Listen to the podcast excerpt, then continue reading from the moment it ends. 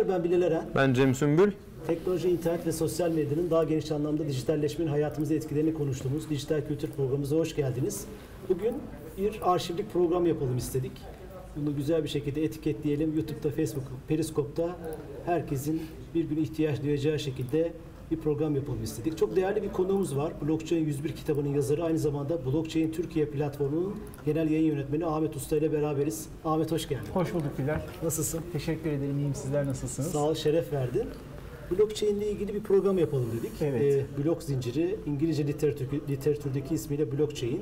Bunun ne demek olduğunu, felsefesini konuşalım. Hangi kültür ve e, dinamikleri barındırıyor? Hepsini konuşalım istiyoruz. Şöyle başlayalım mı? Blok zinciri kelimesi, tamlaması e, tam karşılığını buldu mu? Ee, buldu çünkü sözlüğe baktığın zaman blok, blok demek, chain zincir demek, blok zincir veya blok zinciri diye de ifade ediliyor. Ama ben e, blockchain e, İngilizce şekliyle kullanmayı tercih ediyorum. Bunun arkasında yatan sebepse e, biraz teknik olmaktan ziyade felsefi. E, biliyorsun e, bazı kavramlar Türkçeleştirilmesi ya da diğer e, dillerde kullanılması çok doğru karşılanmıyor. Bağlamından mı koparıyor? Bağlamından koparıyor, kendi e, öz anlamından koparıyor, uzaklaştırıyor. Yani biz o teknolojiyi üretmediğimiz için blok zincir kelimesi tam neye karşılık geliyor? Blok zincir yeni ortaya çıkmış bir kelime. Eğer blockchain'in ne anlama geldiğini biliyorsan blok zincirin ne anlama geldiğini anlayabilirsin. Ama blockchain'i kullanmayıp blok zinciri hiç bilmeyen birine kullandığın zaman yani Türkçe bir şey çağrıştırmaya çalışıyor kafasında ve bu da anlamını tam karşılık olarak bulmuyor.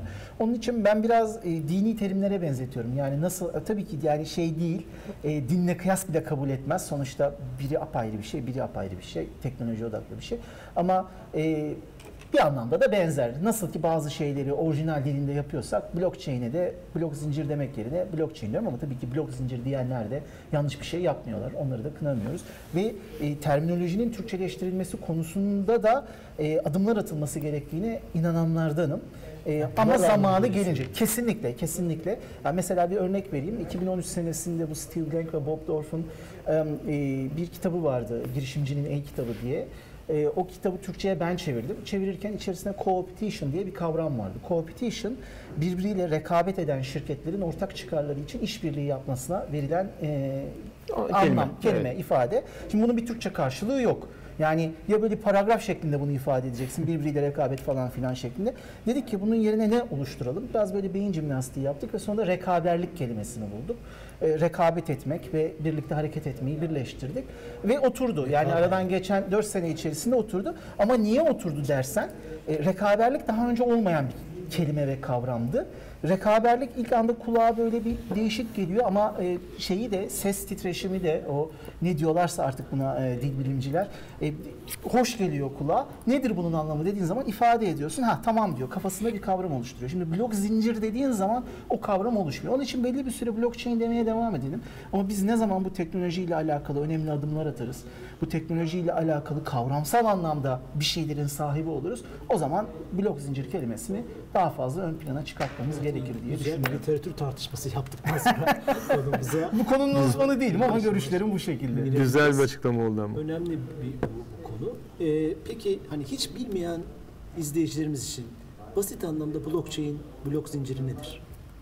Şimdi bu yine Çok basit olsun ama. Çok basit.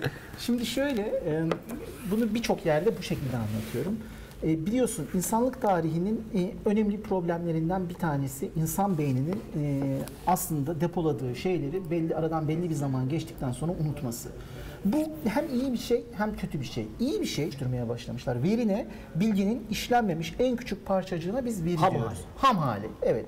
Ee, ve o veriyi kayıt altına almışlar. İşte tarihte baktığımız zaman kemiklerin, hayvan kemiklerinin üzerine bir şeyler çizerek başlamışlar. Sonra yazı icat edilmiş. Yazı önce taş tabletlerin üzerine yazılmış. Evet. Sonra işte e, bitki liflerinden papirüs gibi ortamların üzerine yazılmış. Nihayetinde de bugün hala kullanmaya devam ettiğimiz kağıt keşfedilmiş. Ve gelişen teknolojik formlarıyla kağıt kullanmaya devam ediyoruz. Tabii dijital devrimle beraber veriyi artık dijital ortamlara kaydetmeye başlıyoruz. Verinin hikayesi bayağı uzun. Yani üzerine saatlerce konuşabiliriz. Ama veri kaydı yapılırken başka bir şey daha ortaya çıkıyor. İnsanlar artık e, göçebe toplum ya da hareketli toplum halinden yerleşik toplum haline dönüşüyorlar. Ve yerleşik toplum içerisinde belli bir düzen kurulduktan sonra da toplum büyümeye başlıyor. Büyüyen toplumlarda belli bir noktadan sonra antropologlar bunu 100-150 kişi aralığında ifade ediyorlar. Artık insanlar birbirlerini tanıyamaz oldukları bir noktayı geçiyorlar. Ve bu noktayı geçtikten sonra toplum içerisinde yapılan işlerin e, bir güven unsuru etrafında kayıt altına alınması lazım. İşte veri burada bir rol oynuyor. Yani büyüyen topluluklar içerisinde güveni tesis edebilmek için karşılıklı süreçlerin, işletmeler arası süreçler olabilir, kişiler arası süreçler, olabilir, kayıt altına alınması. Şimdi kayıt altına alınırken başka bir problem ortaya çıkıyor. Bunu niye yapıyorduk? Birbirini tanımayan yapılar arasında bir güven tesis etmek.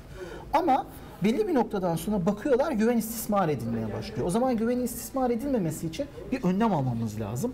Ne alalım önlem? Burada herkesin e, söylediği şeylere, yazdığı şeylere ya da oluşturduğu kanaatlere güvenici bir merkezi yapı oluşturalım. Bu yapılar bugün itibariyle şirketler, organizasyonlar, vakıflar, dernekler ve hatta devletler değil mi? Devletlerin ortaya koymuş olduğu kanunlar. İşte verinin burada da önemli bir rolü var. Bu merkezi yapılar veriyi kullanarak kanunları ve kuralları belirliyorlar ve bu kanunlar ve kurallar çerçevesinde de toplum içerisinde bir güven tesis ediliyor. Ama her güzel şeyin bir sonu var. Bu güzel şeyin sonu da tarihte birçok kere bunun istismar edildiği zaten e, açık ve e, aşikar bir şekilde görülürken bankacılık sektörünün 2008 yaş- senesinde yaşadığı o küresel kriz Lehman Brothers'ın iflası. İşte Lehman Brothers'ın iflasından sadece iki ay gibi kısa bir süre sonra bugün hala da bir adam mı kadın mı arkasında bir devlet mi var, gizli bir örgüt mü var kim bilmiyoruz. Evet. Satoshi Nakamoto adında e, birisi bir makale yayınlıyor. E, bu cypherpunk denilen e, işte e, bu kriptoloji bilimini kullanarak geleneksel yapılara karşı çıkan Aktivistler. e, aktivistler e, din olduğu bir grubun e, bir forumunda bir makale yayınlıyor. İşte Bitcoin ve peer-to-peer elektronik cash sistem. Bu makalenin içerisinde teknik bir takım anlatımlar var. Merkezi olmayan bir yapıyla veriyi nasıl kaydedebiliriz ve bunun sahipliğini nasıl değiştirebiliriz? Özünde bu anlatılıyor. Ben o makaleye baktığım zaman bunun hem İngilizcesi hem Türkçesi var internette. İnsanlar girip bunu bulup okuyabilirler. 9 sayfalık bir makale. Biraz sıkıcı ama bir, noktadan sonra matematik falan bilmiyorsan sıkıcı bir makale. Ama verdiği mesajı ben şöyle görüyorum. Mealen böyle bir yazı yok. Diyor ki insanlar ben tarihte insanların en büyük problemini çözdüm. Çözdüğüm problem de şu. Merkezi yapılara ihtiyaç duymadan insanların güvenilir bir şekilde veri kaydı yapabilmesi. Ve bunu yaparken teknolojinin gücünden faydalandım, matematiğin gücünden faydalandım. Kriptoloji. Kriptoloji, matematik, e, teknoloji.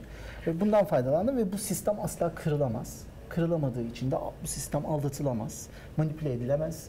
Bir şeyin sahipliği orada kayıtlıysa o sahiplik bir başkasının zorlayarak ele geçirebileceği bir şey değil. Çalmıyorsa kişinin elinden ya da kişinin bir e, zafiyetinden kaybedilmiyorsa. E, Yani matematiksel olarak ya da hacking yöntemiyle ele geçirilemez. Ve bu şekilde blockchain teknolojisi ortaya çıkıyor. İlginç bir şey.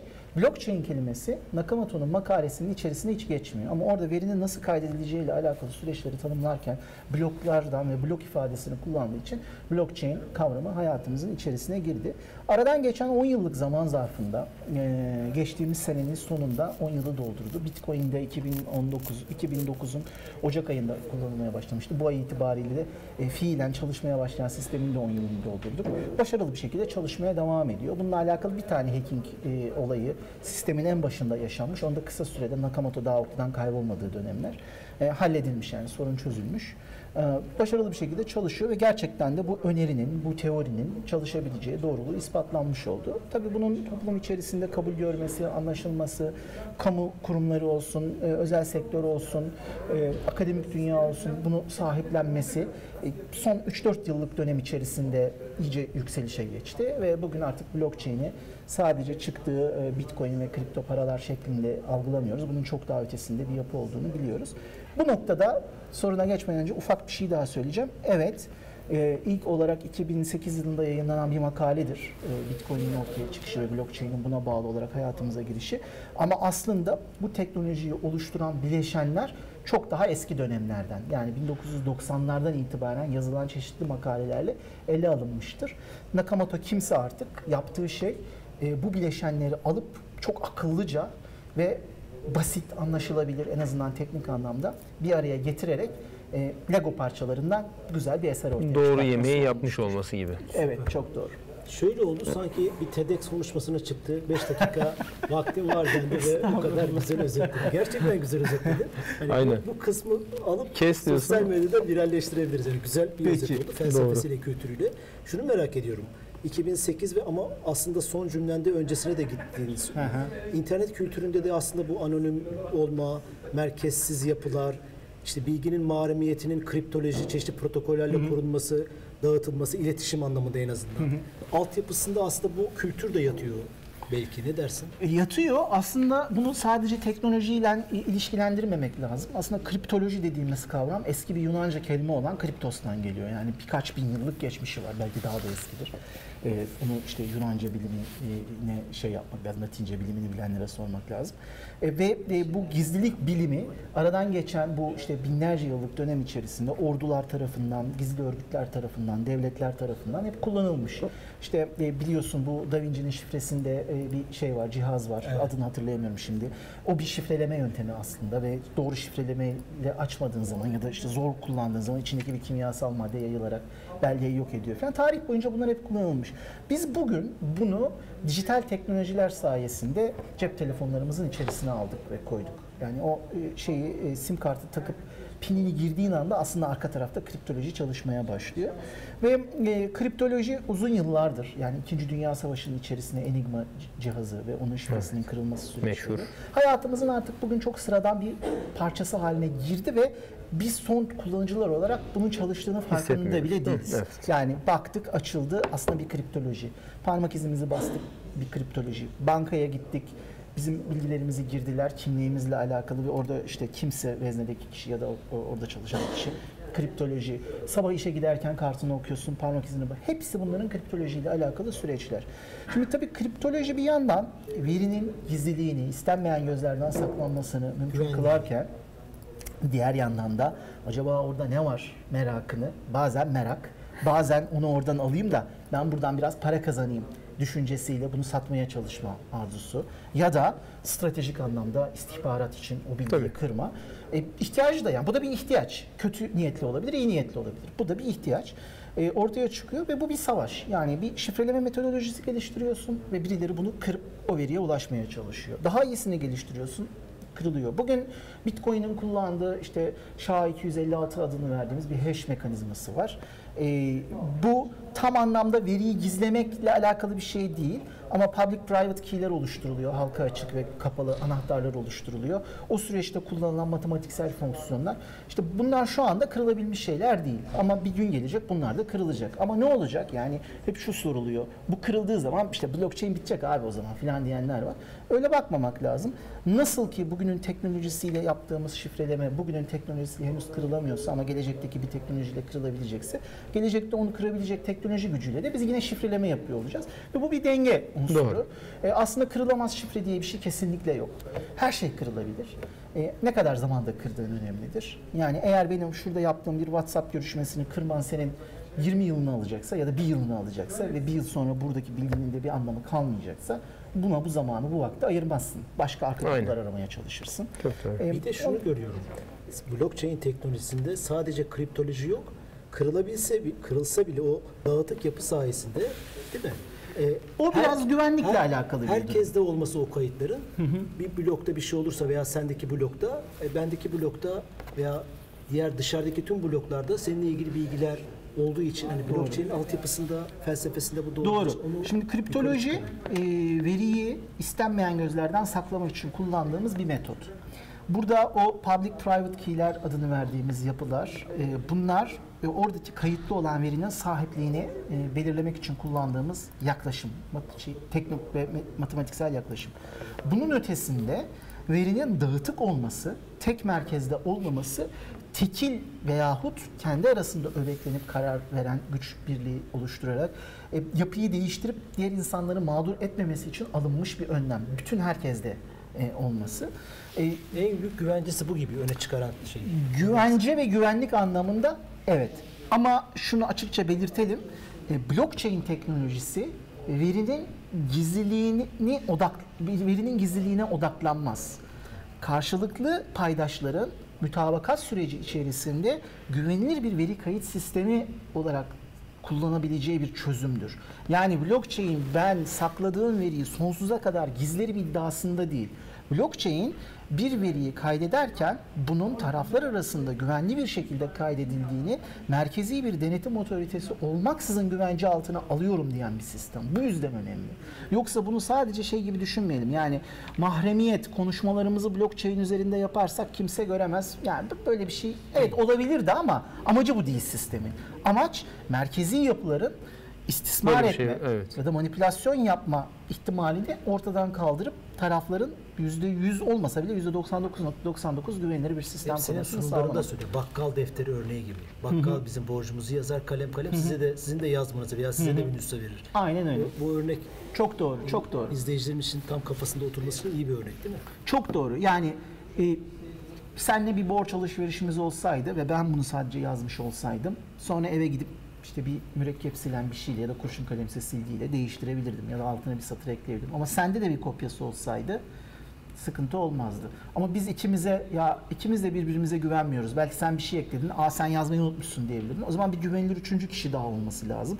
Peki o üçüncü kişiyle ben anlaşırsam ne olacak? Sen anlaşırsan ne olacak? Şimdi bunu al binlerce, yüz binlerce ya da milyonlarca insanın işlem yaptığı yapılara uygula. En çok para konusu tartışılıyor. Yani paraya güveniyoruz, itibari para diyoruz. Çünkü biz ona o değeri verdiğimiz için bir değeri var. Tabii. Ama parayı kim basıyor? İşte devletler basıyor. Peki bir devlet manipülasyon yapmaya başlarsa ne olacak? Yani burada bastı parayı ve kimsenin haberi yok basıldığından ama piyasa. E, Venezuela'da yaşanan olay. İşte e, yüzde 10 milyon mu 1 milyon mu enflasyon var. Neden? Çünkü devlet sürekli para basıyor. Çuvalla götürüyorlar parayı filan. yani şimdi buna gülüyoruz biz. Venezuela'ya gülüyoruz ama dünyanın çok daha büyük devletleri bunu yapıyor. Amerika'da yapıyor işte. Eskiden Evet. altına Tabii canım. karşılık basırken artık bir saatten Tabii. sonra 2000 Evet. yıllardan itibaren Yetmiyor. Doğru. Daha bile erken hatta. Tabii tabii. Ve buradaki şeysi hani dünya üzerinde kurmuş olduğu o merkezi para, ticari para birimi olmanın hegemonyası neyi beraberinde getiriyor? Ee, Bir şey koyduğu zaman, ambargo koyduğu Aynen. zaman ya da ben uluslararası dolaşımda bu parayı transfer etmeni engelliyorum dediği zaman seni dışarıda bırakıyor. Aynen. İşte cypherpunk dediğimiz yapı da e, aktivistlik bunlara karşı. Yani biz insanlar olarak hükümetleri ve devletleri kuruyorsak ya da finansal sistem biz müşteri olarak çalışıyorsa ya da başka şeyler de olabilir, kanunlar vesaire çalışıyorsa ve bunları birileri kendi çıkarları için ya da kendi devletlerinin çıkarları, vatandaşlarının çıkarları için manipüle ederken dünyanın geri kalanını ya da işte örnekler çoğaltılabilir. istismar ediyorsa o zaman bunun önüne geçebilecek bir sistem kuralım ve blockchain de bu şekilde ortaya çıkıyor. Aslında biz konu başlığını duyururken ve beraber de karar verirken bir blockchain veya blok zinciri teknolojisi bir devrim mi ya da teknoloji mi? Şey, İ- dijital İtopya mı demiştik? demiştik. Evet. Şimdi burada tam aslında o sorunun cevabı veya soruyu sormamızın zamanı geldi gibi. Ee, şimdi geleneksel yapılar para basan, yöneten, işte belki örneklerinden sen anlatacaksın. Noterlerden bankalara, ticaretten şeye kadar. Gücü elinde tutanlar blockchain teknolojisini kabul ederler mi? Burada bir direnç karşılamazlar mı? Veya onları kendi lehlerine evirmezler mi? Şu an yaşıyoruz belki. Şimdi bu e, dünyadaki hiçbir şey e, tek yönlü değildir. Yani ben buna baktım bu bir bardak. İşte içinde bir miktar su var. Tamam yani bu böyle bir şey.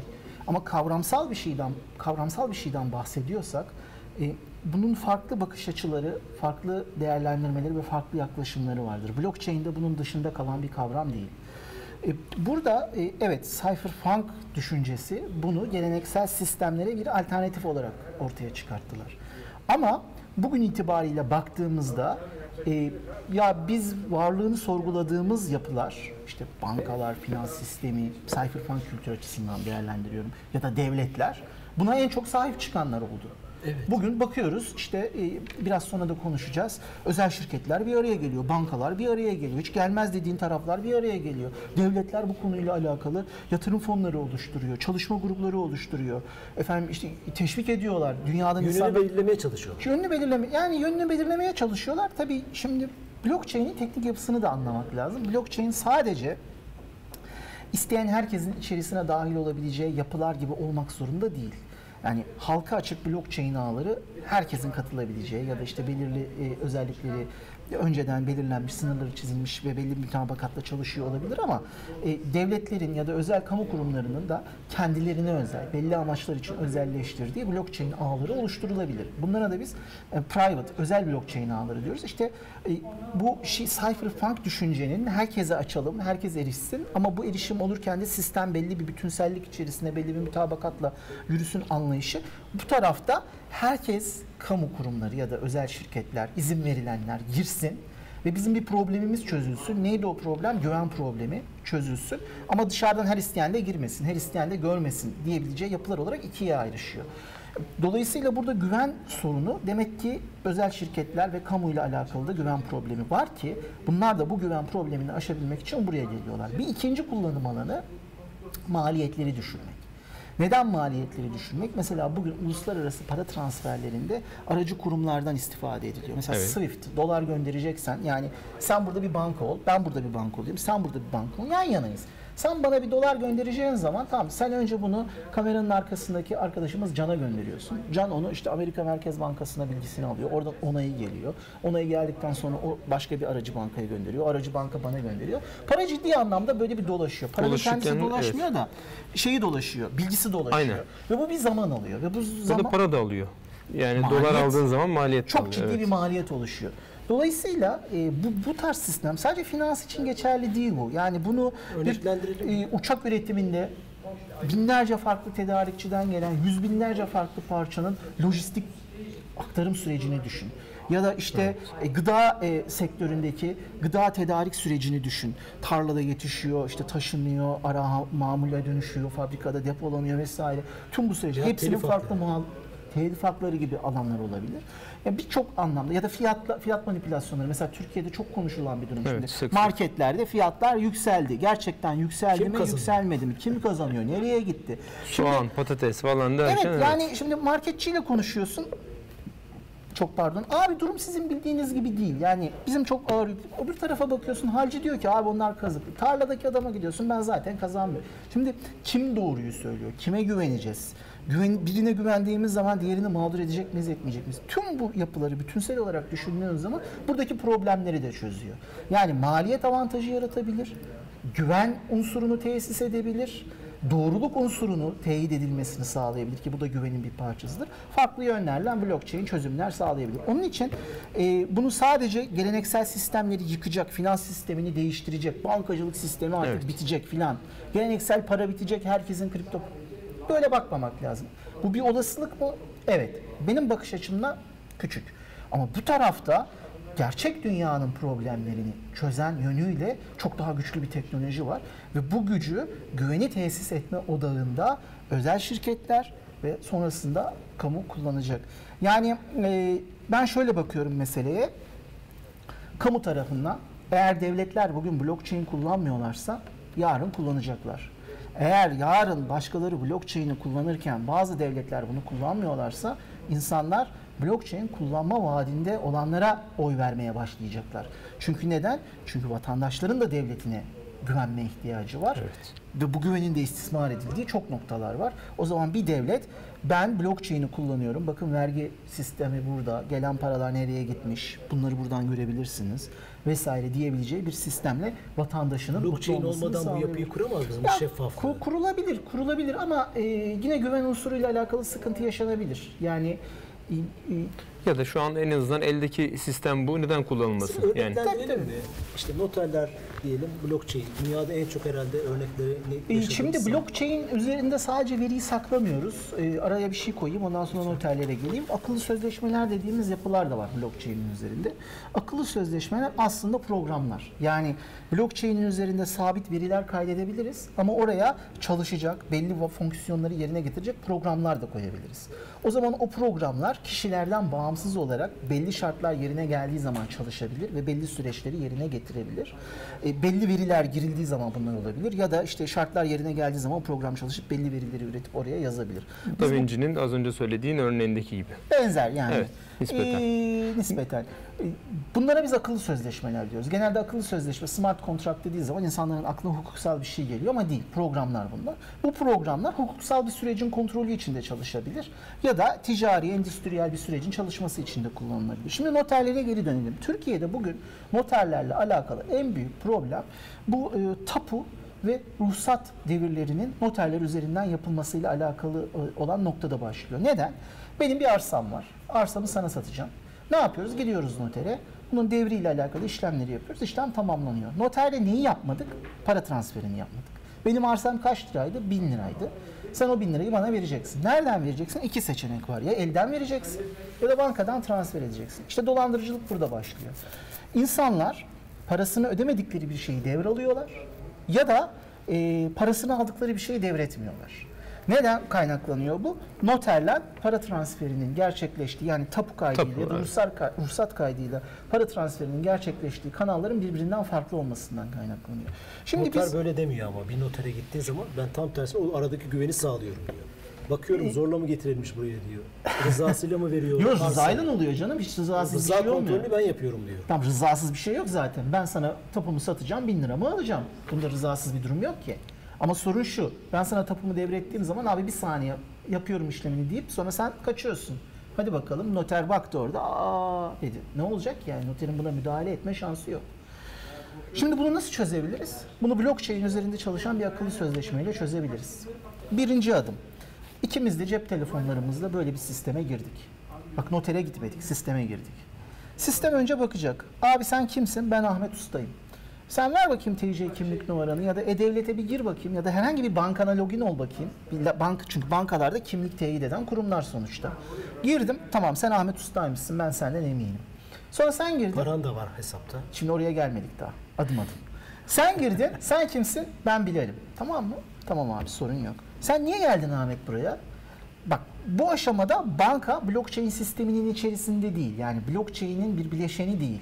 Akıllı sözleşme blockchain üzerinde çalışıyor. Yaptığı iş gidip banka üzerinden ya da e, devlet e, e-devlet üzerinden bizim kimliğimizi doğrulamak. İkisi de bunların blockchain. Sadece API'larla yani o e, yazılımların kendi aralarında konuştuğu ara e, şeylerle veri Blockchain akış sistemi kimin bu sistem? Blockchain sistemi akıllı sözleşme. Kimin olduğu önemli değil. Devlet kurmuş olabilir, özel bir şirket kurmuş olabilir, kamu devlet ik- iktisadi teşebbüsü Noter olabilir. yerine mi geçti o sistem? Devam ediyorum.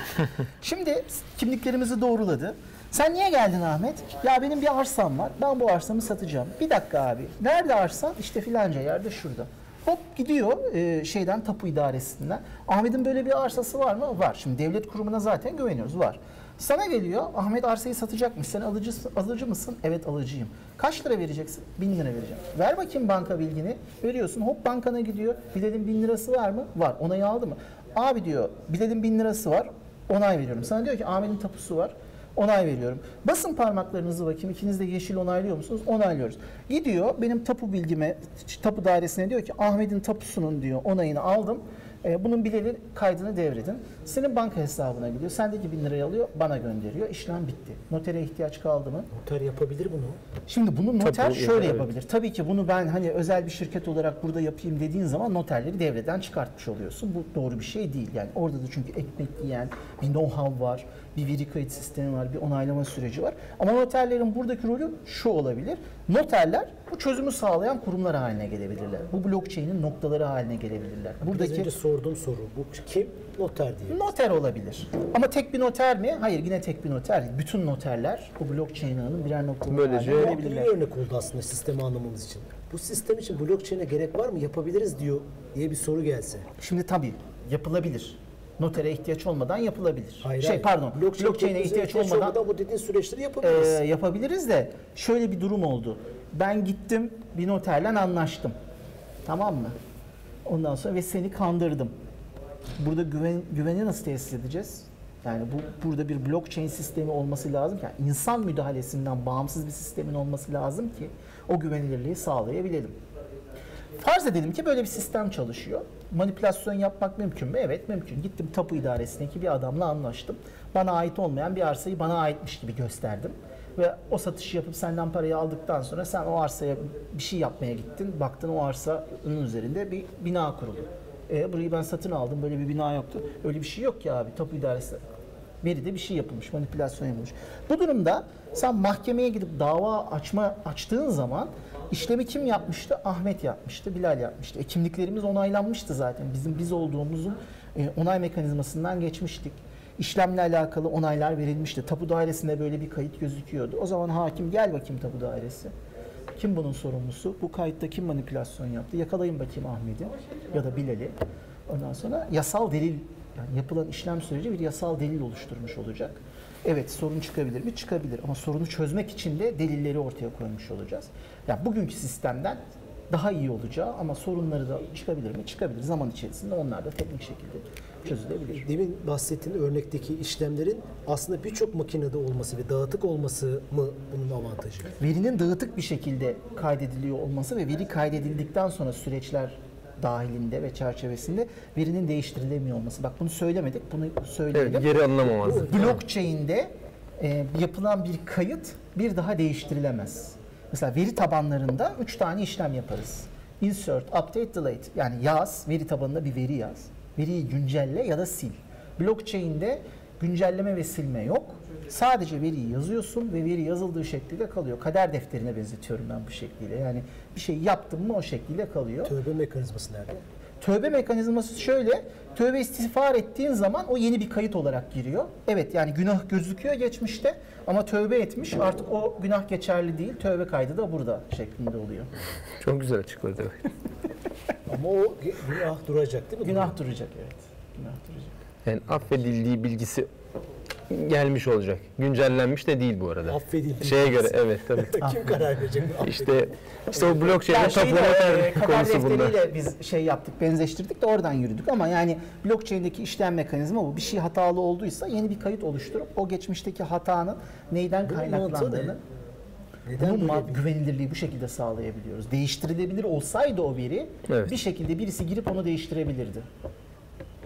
esas kıymetli o. Bu örnekleri çoğaltmak aslında hani kafamızda. Mesela şunu sorayım. Şu an hayatımızda blockchain teknolojisi kullandığımız bir platform var mı? Global veya yerel. Son kullanıcı tarafında Şu an yok. mesela telefonlarımızda ve Yok. hayatımızda yok. teknoloji var. Şu anda son kullanıcı tarafında yok. Yani eğer Bitcoin cüzdanın yoksa bir Ethereum cüzdanın yoksa kripto para anlamında konuşuyorum. Tamam.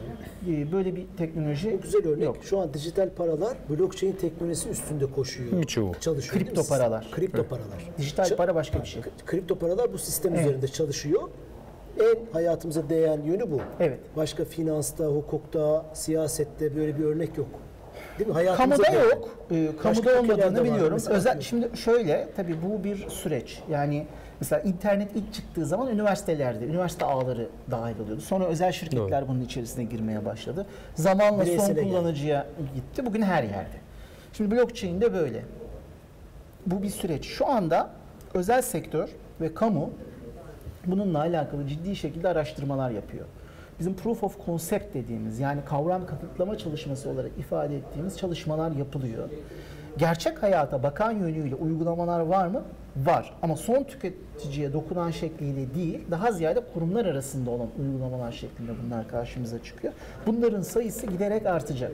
Ve öyle bir an gelecek ki artık sen de cep telefonunda olsun, bilgisayarında olsun ya da işte gidip muhatap olduğun bir kurumda olsun bu verileri kullanıyor olacaksın. Mesela bir örnek daha verelim. Sağlık sistemi. Bugün e, gidiyoruz hastaneye. Başım ağrıyor abi. Ondan sonra nedir? İşte şudur budur. Baktılar. Hadi bir seni MR'a gönderelim. MR'a gönderdiler. İşte Ahmet Bey kötü bir haberimiz var. E, nedir doktor bey? İşte sizin başınızda daha derin tetkik yapmamızı gerektiren bir şey gördük. Bir şey gördük. Ya ben doktorun zaten o kaşını gözünü seyirmesi çok emin değildim. Bu demek ki beni yolacak diyorsun. Çıkıyorsun başka bir hastaneye gidiyorsun. Hadi bakalım aynı süreç. Kan alıyorlar, tahlil yapıyorlar, MR'a sokuyorlar bilmem ne. Bir sürü süreçten geçiyorsun.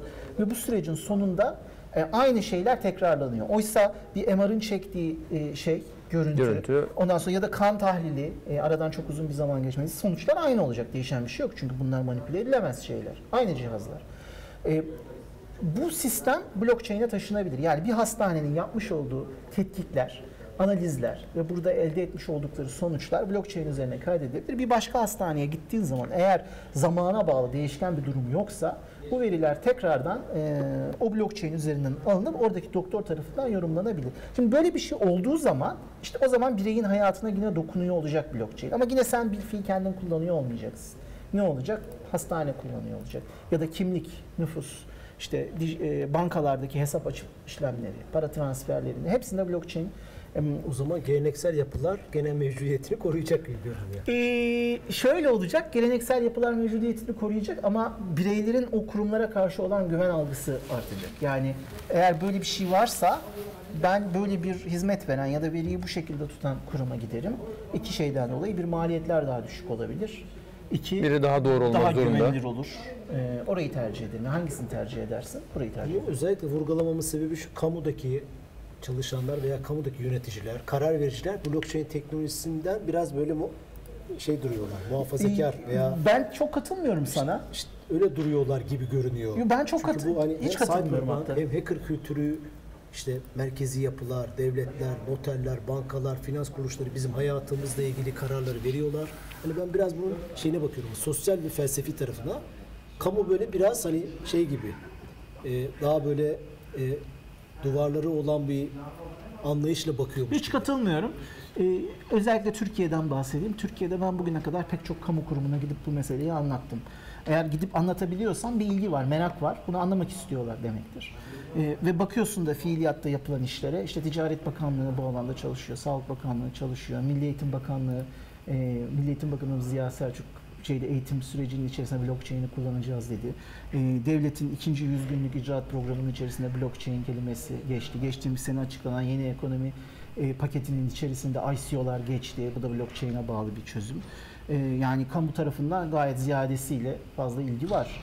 Ee, ama ilgi yeterli mi dersen, heh, işte esas Burayı soracağım evet ilgi yeterli mi?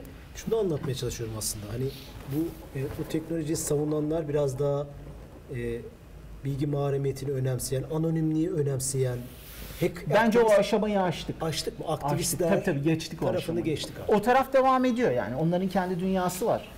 Ve o dünya bu dünyayla da barışabilir. Birlikte de çalışabilirler. Bunu da gördük. Ee, ama e, artık sadece o değil. Yani bugün kamuda ya da özel kurumlarda blockchain dediğin zaman aa, onlar bir işte cypherpunk hareketi ve zaten onlar bizi yok etmek için varlar. Biz onun için blockchain'i kapımızdan içeri sok böyle bir anlayış yok.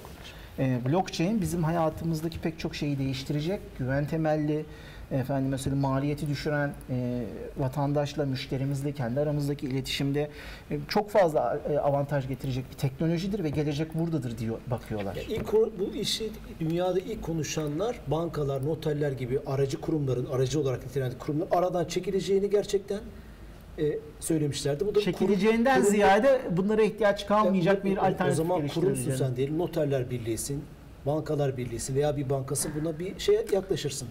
O dönemi geçtik mi diyorsun? Geçtik. Geçtik. Önemli. Yani 2000 e, bence 2000 İlk konuşmayı yapanlar hep 16'dan bunları itibaren- seslendirmişlerdi. 2010'lu, 2011'li, 2012'li ben hatırlıyorum. 2016'dan itibaren bu düşünce yavaş yavaş değişti. Bence geçtiğimiz sene önemli bir dönüm noktasıdır. Yani şu anda içinde bulunduğumuz 2019 yılı daha fazla gerçek uygulamanın sahaya çıktığını, e, bunlarla ilgili daha fazla şey duyduğumuz, 2020 ve sonrası da zaten her şeyin yavaş yavaş blockchain'e entegre olmaya başlayacağı bir dönem olacak. Bu arada şey sorayım şimdi demin noter örneği verdik. Noter tapu işte gittin parasını verdin işte iki tarafta şey yaptı. Ee, aslında burada şeffaflık örneği var ama bir taraftan da şunu düşünüyorum. Mesela tapuya gitti evinin değeri işte normalde belediyenin e, belirlediği işte oran mesela uyduruyorum 200 bin TL. Halbuki evin oradaki değeri aslında 400 bin TL. Genelde söylenmez zaten bu. İşte orada belirlenen değer üzerinden bir vergi verilir. Bu hep daha düşüktür. Ee, kimse de istemez. Aslında bu bir taraftan da bu şeffaflığı da getirecek ama tabii burada kim ödün verecek? Ee, önemli olan şey buradaki karar verici. İşte o noktaya geldikten sonra mekanizmanın karar vermesi. Yani insanlar mı bundan vazgeçecek, güvenirliği seçecek? Ya da devlet şey mi diyecek? Tamam aslında ben zaten burada evlerin bu kadar satıldığını biliyorum. Daha düşük vergi alayım mi diyecek. Ee, çünkü bunu saklamak zorunda kalacak. Öbür türlü de saklayamaz. Şimdi şöyle bir şey var. Ee, Birincisi rant dediğimiz bir şey var. Yani rant nedir? Kendi alın terini ya da akıl terini harcamadan bir Evet. değere sahip olmak. Şimdi eğer benim evimin gerçek değeri 400 bin liraysa ve ben bunu satarken 200 bin lira olarak gösteriyorsam aslında bir rant elde ediyorum. Ve bu elde ettiğim rantı e, kimden elde ediyorum? E, devletin buradaki gelirinden elde ediyorum. Evet. Yani devlet o geliri elde edemediği için ben o rantı elde Doğru. ediyorum. Ve o zaman o devleti kuran diğer tüm vatandaşların da aslında hakkı olan bir şeyi ele geçirmiş evet. oluyorum. Yani bu sadece devlete karşı olan bir şeylik değil, e, namussuzluk diyelim değil. Aslında o devleti kuran bütün o toprakta yaşayan insanlara karşı yapılmış olan bir ahlaksızlık. Ama bunu sadece bu açıdan bakmamak lazım. Tabii ki. Yani e, ben devletim, e, şu tarafta kobiler kan ağlıyor e, vergi yükü yüzünden ve burada milyon dolarlık bir şeyi affediyorum mesela diyeyim tamam mı? Aslında ben halkın ya da işte çok örnekler çoğaltılabilir yani. Çok bu tarz örneklere girmek istemiyorum çünkü yanlış anlaşılabiliyor. E, genel olarak veriyorum örnekleri yani spesifik bir alana odaklamıyorum. E, şimdi böyle bir sistem içerisinde evet vatandaş 200 bin liralık şeyi artık 200 bin lira gösterip de rant elde ettiği bir şeyi bunu yapamayacak. 400 bin lira Evet. gösterecek. Ama devlet de bu tarz kayıplar yaşamadığı için o zaman genel vergileri düşürebilecek. Yani bu bir kazan kazan Doğru. modeli. Eğer her şey çok şeffafsa ve çok net görülebiliyorsa herkes bu işten kazanır. Yani o zaman ben onu 400 bin yerine 200 bin göstererek elde edeceğim Kompanse kazançtan etmekten evet. olmayacak çünkü Evet. vergi zaten düşük olacak. Neden? Çünkü herkes namuslu olduğu için devlet vergileri toplayabiliyor olacak. Yani o zaman kayıp vergi gibi bir kavram ortadan kalkacak. Kaçak elektrik konusundan örnek verilebilir aslında. Evet. Herkes namusu derken blok zinciri teknolojisi namuslu olduğu için. Ee, ya mecbur kalacak insan. Namuslu olmaya zorlayacak. yani kesin. evet, yani şimdi her zaman kötü niyetli insanlar vardır. Fırsatçı insanlar vardır. iyi niyetli insanlar vardır. Bir de aslında iyi niyetli olmayıp da gariban ya da işte güçsüz olduğu için mecbur kalanlar vardır.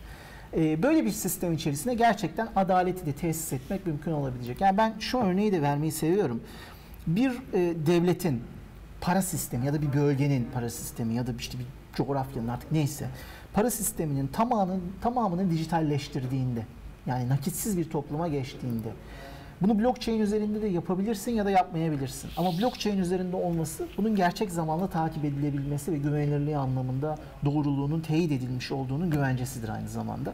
Böyle bir sistem içerisinde senin vergi toplamamak gibi ya da vergi toplamak gibi bir derdin olmaz. Çünkü her şey kayıtlı. Ahmet bir şeyi sattıysa o sistemde o gözüküyordur. Onun vergisi alınabilir. Ve hatta şu anda hani blockchain teknik olarak ağır olduğu, az işlem yapabildiğin saniyede, bunun da geleneksel finans sistemiyle karşılaştırılamayacağına dair şeyler var ama bu aşılıyor. Yani şu anda saniyede 10 bin işlem yapabilen sistemler neden var. ağır blockchain teknolojisi? Bitcoin Çok ilk teknik. ortaya çıktığı zaman bir e, doğrulama ve mütabakat süreci işletilmesi gerekiyordu. E, bir proof of concept, şey proof of concept diyorum. E, proof of work dediğimiz yani yapılan işin bir veri kaydı oluşturmayla alakalı yapılan işin kanıtlanması için bir hesaplama, bir deneme yanılmaya dayalı hesaplama yapılması gerekiyordu ve her bir blok 10 dakikada bir kaydedilebiliyordu ve bu bir bloğun içerisine yazılabilecek veri miktarının bir sınırı vardı. Dolayısıyla bu aşağı yukarı saniyede 7 işleme denk geliyordu. E, Şimdi bu blockchain sisteminin o günden sonra kurulan ve benzer sistemlerin e, ağır olmasını beraberinde getirdi. Yani bunu geleneksel bir bankacılık sistemiyle karşılaştırdığın zaman finans sistemiyle, kredi kartı ödeme sistemleriyle yarışamayacak kadar yavaş. Yavaş. Ama bu artık aşılıyor. Yani bugün saniyede 10 bin işlem yapabilen 10 dakika kuralı te- Şimdi 10 dakika kuralı Bitcoin için geçerli. Evet. Blockchain bir mantıksal felsefi yaklaşım ve bu yaklaşımda farklı uygulamalar yapılabileceği için yeni uygulamalarda saniyede 10 bin ve üzeri işlem yapabilen sistemler geliştirildi. Japonya 2020 olimpiyatlarında nakitsiz bir şekilde işlem yapabilmek üzere aynı zamanda blockchain altyapısıyla çalışan bir finansal sistem hazırlıyor şu anda. Saniyede 1 milyon işlemden bahsediyorlar. o aşıldı o hız sorunu. Hız sorunu aşıldı. Teknolojinin altındaki. Şimdi böyle bir sistemi bir ülkenin parasal sistemiyle entegre ettiğin zaman gerçek zamanlı olarak kim Ne ne, geldi, aldı, ne ne, sattı. Süper. Ama tabii burada başka bir problem ortaya çıkıyor. Yani bu mahremiyeti ne kadar zedeler? Hani çünkü para aynı zamanda anonim bir şeydir. Yani ben sana burada 100 lira verdiğim zaman tamam mı? Eğer bir fatura, bir imza, bir banka kanalından bunu gerçekleştirmiyorsak anonim bir işlem yapıyoruzdur. Bu kayıt altına alınmamıştır. Ee, bunun olması gereken yerler var mıdır? Yani bir devlet bakış açısıyla yoktur. Bence her şey kayıt altına alınmalıdır. Ee, böyle bir her şeyi kayıt altına aldığımız bir sistemde alternatifler ortaya çıkar mı? Yani artık parayla değil de ben sana buradaki çıkarımızı korumak için karşılıklı vergi vermemek adına bardakla ödeme yapayım diyebilirim. Ama zaten her şeyi kayıt altına alıyorsan bu vatandaşın üzerindeki vergi yükünün ve şirketler üzerindeki vergi yükünün azaltılmasını sağlayacak bir şey olduğundan dolayı da ben bu işlemi alternatif bir şekilde yapmak yerine burada yapmayı tercih ederim. Çünkü onun bana gün Doğru. sonunda ya çok düşük bir vergidir ya da işte bir hizmet olarak geri döneceğinden emin olduğum için bu sistemi kullanıyor olabilirim. Yani güven, güven, güven. Güven. Her- O zaman blockchain teknolojisini 3 saç ayağına mı oturtuyoruz? Güven, merkeziyetsiz, dağıtık olması, kısmen uygulamaya göre değişir. uygulamaya göre değişiyor Evet. ve anonimlik. Şimdi anonimlik tartışılır. Yani Bitcoin anonim diyoruz. Ee, ama bugün istihbarat e, teşkilatlarının Bitcoin üzerinde yapılan işlemleri takip etmek için geliştirdiği çözümler var. Ee, onun dışında ben bugün Bitcoin satın almak istediğim zaman ya da Bitcoin sahibi olmak Cüzdan istediğim açıyorsun. zaman bir cüzdan açıyorum. E, bu cüzdana girecek olan Bitcoin'i eğer senden elden satın almıyorsan bir borsa üzerinden yapmak üzere. Veriyorsun bütün bilgileri. E, Her şeyi vermişim zaten. Her bütün bilgiler var orada. Çok eleştirili. Ee, evet. Dolayısıyla anonimlik diye bir şey yok. Anonimlik anonimlik olması gereken bir şey midir? Yani bence anonimlikle mahremiyeti karıştırıyoruz gibi geliyor bana biraz. Hani Aa, güzel e, tartışma. yani bence hiçbir şey anonim olmamalı ama mahremiyet korunmalı. Bunun da çizgisi ne şekilde çizilmeli? İşte ulusal güvenlik, bireysel Oy güvenlik, olmak, kamu güvenliği. Anonim olmak isterim. Mesela oy verirken Kesinlikle. Evet. Anonim anonimlik kıymetli. bence mahremiyeti korumaktır. O kişinin oy verme hakkının mahremiyetinin korunmasıdır. Ama e, birçok toplum bunları da aştı ya. Yani e, bugün Türkiye'de sokakta çevirdiğin insanları ben fikrimi belirtmek Sen bu istemiyorum. teknolojiye ya. çok aykırı herhalde. bakış açısıyla bakmıyorsun. Daha böyle işlerin güzel yürümesi için teknolojinin hayata faydalı olması Ben bunu iyimser olduğum için söylemiyorum. Blockchain ile alakalı kitap yazdığım için de söylemiyorum. Ee, yani bence gerçekten blockchain teknolojisi insanlık tarihindeki önemli düşüncesel devrimlerden bir tanesinin mihenk taşı. Bizim devlet yapısına, toplum yapısına, ilişkilere bakış açımızı değiştirecek bir teknoloji. Ve bu devletlerin ya da organizasyonların biz bu devrimi engelleyeceğiz, bunun karşısında duracağız diyerek durdurabileceği bir şey değil. Öyle de yapmıyorlar dedin zaten. Şöyle yapmıyorlar zaten de yapsalar bile bunu engellemeleri de mümkün değil. Yani çünkü devletteki organizasyonları oluşturanlar da bireyler. Bugünün insanları bunun ne getirdiğini ve toplumda neleri değiştireceğini anlamadıkları için buna direnç gösterebilirler. Ama bu insanlar ölümsüz değil. Yani hakkın rahmetine kavuştuklarında yerlerine başka yönetimler gelecek, başka nesiller gelecek. Yani bugünün cep telefonuna doğan çocukları 50 sene sonra, 40 sene sonra neyse süreçte devlet yönetiminde görev alacaklar. O zaman bunlar yapacak. Yani en fazla 40-50 sene geciktirebilirler bu değişim sürecini. Ve bu değişim süreci nedir? Mesela bugün Batı dünyasında, hani Türkiye'de de ufak ufak tartışılıyor, konuşturuyoruz, dille getiriyoruz. Şimdi de burada olduğu gibi. Demonetizasyon dediğimiz bir kavram konuşuluyor. Ne demek demonetizasyon? Diyorlar ki artık devlet ve para işleri birbirinden ayrılmalı. Ne demek devlet ve para işleri birbirinden ayrılmalı? Para dediğin şeyi devlet basar ve devletin de bağımsızlığının bir göstergesidir Değerini para. ha. Evet bağımsız. Böyle bir şey olabilir mi? Varlığının Tamam, zamanı durdur. Kaseti sar. Nereye gidiyoruz? 400 sene öncesine gidiyoruz. İşte giydik üzerimize 400 sene öncenin kıyafetlerini, zaman makinamızla gittik. Meydanda çıkıyoruz, diyoruz ki artık devlet ve din işleri birbirinden ayrılmalıdır. Muhtemelen orada bir şey varsa e, devletin şeyleri hemen kafanı keserler, seni uçururlar. Değil mi? Ama ne oldu? Aradan geçen zaman içerisinde sekülerizm dediğimiz e, yapıyla e, şey devlet ve para işleri birbirinden ayrıldı. Şey devlet ve din işleri birbirinden ayrıldı. Şimdi bize bugün garip geliyor ama bunu gerçekleştirebileceğimiz teknoloji artık var. Ve bence de ayrılmalı. Ama ne şekilde olmalı bu süreç? Yani hadi devleti yıkalım bilmem ne. O değil yani öyle değil. Yani mantıklı bir şekilde bunu oturup tarafları konuşarak ya çünkü devlet dediğimiz yapı zaten bizlerin temsiliyetinde, bizlerin faydası için kurulmuş olan bir organizasyon. Tamam mı? Onu yıkmak bize bir fayda sağlamaz. Birileri gelir çöker yani başka Doğru. bir devlet olur. Tamam mı? Sen hükümeti yıkarsın da başka bir hükümet yerine gelir. Onun için doğru yaklaşım bu değildir. Doğru yaklaşım ya elimizde böyle bir şey var. Böyle bir kavram var. Böyle bir tartışma var. O zaman oturalım. Bunu farklı düşüncelerle işte psikologlar gelsin, sosyologlar gelsin, efendim tarihçiler gelsin, teknoloji uzmanları gelsin, toplum bilimciler gelsin, antropologlar. Yani kimse herkes gelsin tamam mı? Her çalışalım. Bunun olası e, sürecini öngörmeye çalışalım. Nasıl bir stratejiyle ilerlemeliyiz? Nasıl bunu hayata geçirmeliyiz? Yani bunların hiçbirini de yapmayabilirsin. Gözünü kapatabilirsin. Tamam mı? Günü kurtarırsın. Tamam abi yani her koyun kendi bacağından asılır. Ondan sonra biz burada yolumuza devam edelim. O zaman başkaları bunu yaptığı zaman sen onun müşterisi haline geleceksin. Ya da sömürgesi haline geleceksin. Evet. Tamam. Günün sonunda bir şekilde o sisteme dahil olacaksın. Bir yani bir sene, iki sene öncesine kadar dünyada ben internet kullanıyorum ama Facebook kullanmıyorum dediğin zaman ilginç bir şeydi değil mi? Ya da 5 sene önce Facebook kullanmamak gibi bir şey interneti hatta interneti sadece Facebook zanneden insanlar vardı. Ama bugün Facebook gözden düştü. Demek ki düşünce yapıları değişebiliyor. Facebook nasıl Amerika'da ortaya çıkıp dünyadaki 2,5 milyar insanı kendi sisteminin kullanıcısı yapabildiyse yarın bir günde bu bahsettiğimiz teknolojiler sadece blockchain olmak zorunda değil. Buna benzeyen bir sürü farklı teknolojiler de var. Bunlar e, dünyanın geri kalanı üzerinde böyle bir e, hegemonya da kurabilir, fayda da sağlayabilir. Teknoloji sadece teknoloji değildir.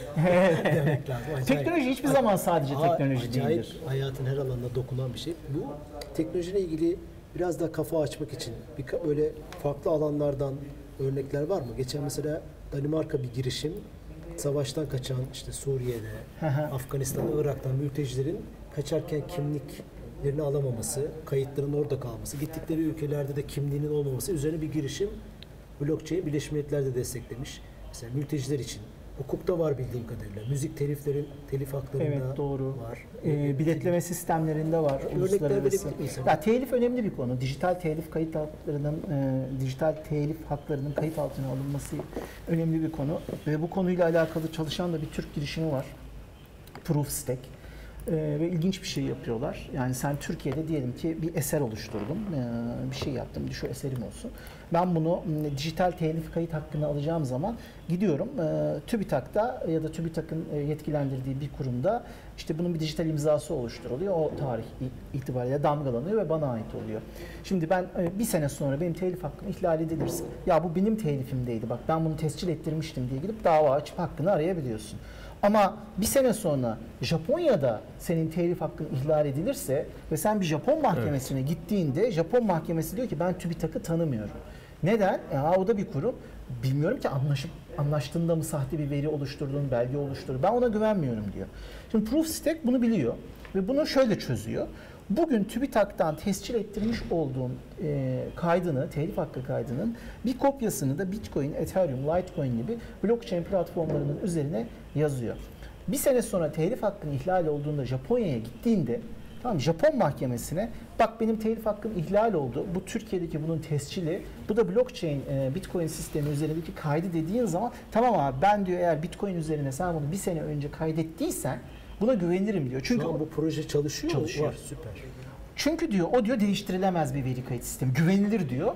Ve bu güvenilirliği Bitcoin üzerinde ya da işte Ethereum, Litecoin üzerinde kayıt altına aldığın için arkasında da bunun bir devlet kurumu olduğu için ben buna güvenirim diyor. Global bir referans kaynağı. Global bir referans kaynağı. Birçok ülkede Avrupa Birliği'nde vesaire e, dijital şeyleri, hakları kayıt altına almanı sağlıyor. Sadece bunu şey olarak düşünme, dijital eserler olarak düşünme. E, bir yerde şey gördün, e, trafik ihlali gördün, çektin videosunu. Sistemde bir proof stack, proof damga oluşturdun ona. Ondan sonra o damgayla gittin diyelim Emniyet Müdürlüğü'nde e, onu delil olarak sunduğun zaman geçerli bir yasal şeydir. Yani yasal süreç nasıl işler bilmiyorum ama yasal bir delildir. Onu avukatlar daha iyi bilir. Telif konusu önemli. Uluslararası e, biletleme, uçak biletleri olsun, ondan sonra seyahatle alakalı süreçler olsun. Biliyorsun aracı kurumlar giriyor ve bunlar ciddi komisyonlar kesiyorlar. Bunları ortadan kaldıracak çalışmalar var. Yine bir Türk şirketi Further Network bu konuda çalışıyor.